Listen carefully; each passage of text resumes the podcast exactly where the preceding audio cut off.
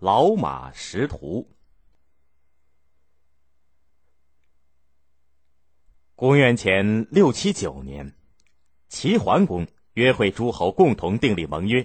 盟约上要紧的有三条：第一条就是要尊重周西王；第二条是抵御外族向中原进攻；第三条是帮助弱小和有困难的诸侯。十多个中原诸侯国参加了大会，订立了盟约。盟约上要紧的有三条。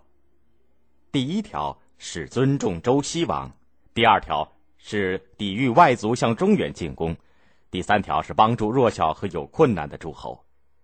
十多个中原诸侯国参加了大会，订立了盟约。强者为王，大伙都尊齐桓公为霸主。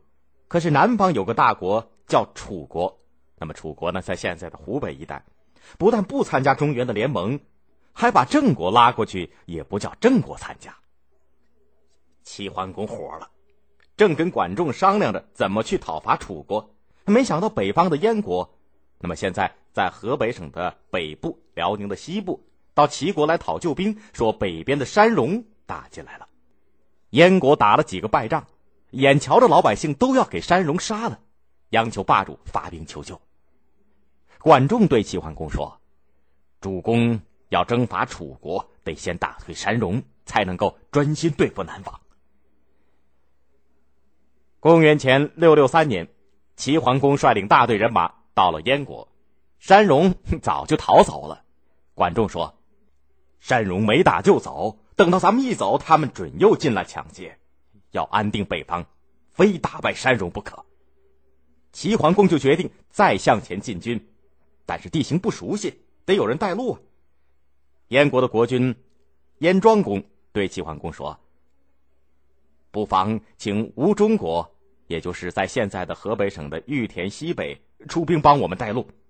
齐桓公立刻派使者去，吴中国答应做向导，派了一位大将带着一队人马来支援。齐桓公打败了山戎，救出了不少被山戎掳去的青年男女，山戎的老百姓也归顺了齐国。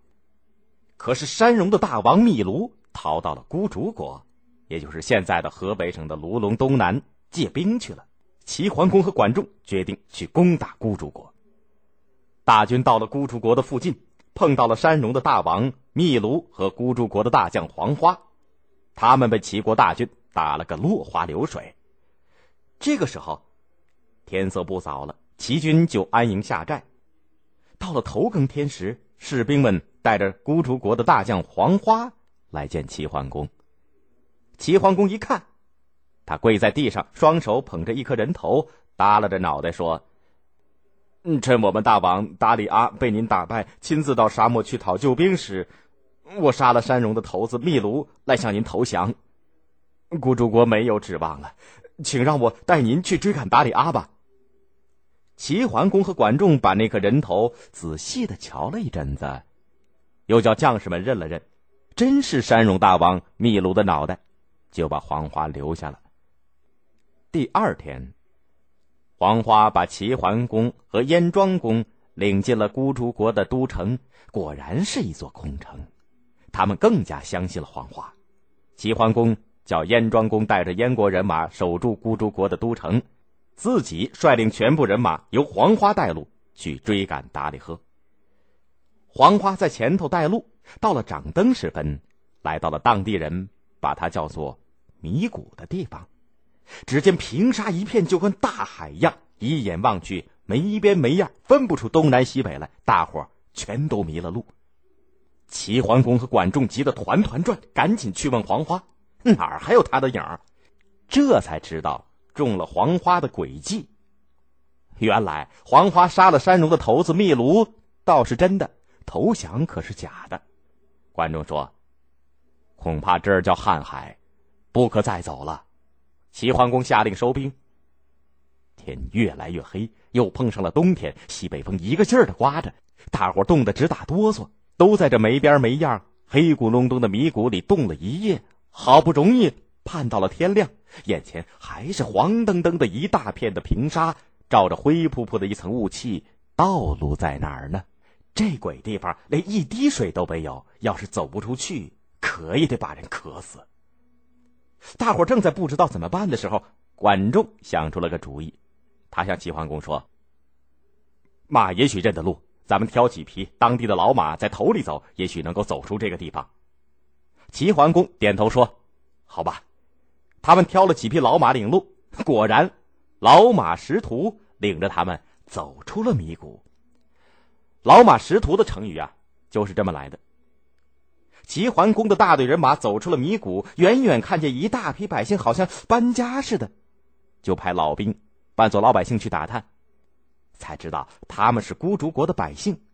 当初所瞧见的孤竹国的国都是座空城，原来是黄花和达里赫使用的诡计，让老百姓先搬出城去，然后他们去攻打燕庄公守城的人马。管仲于是把一部分士兵扮作孤竹国的百姓，混进城里去。到了半夜，混进城里的士兵放了一把火，从城里杀出来。城外的大军从外面打进去，把黄花和达里赫全都给杀了。孤竹国也就这么完了。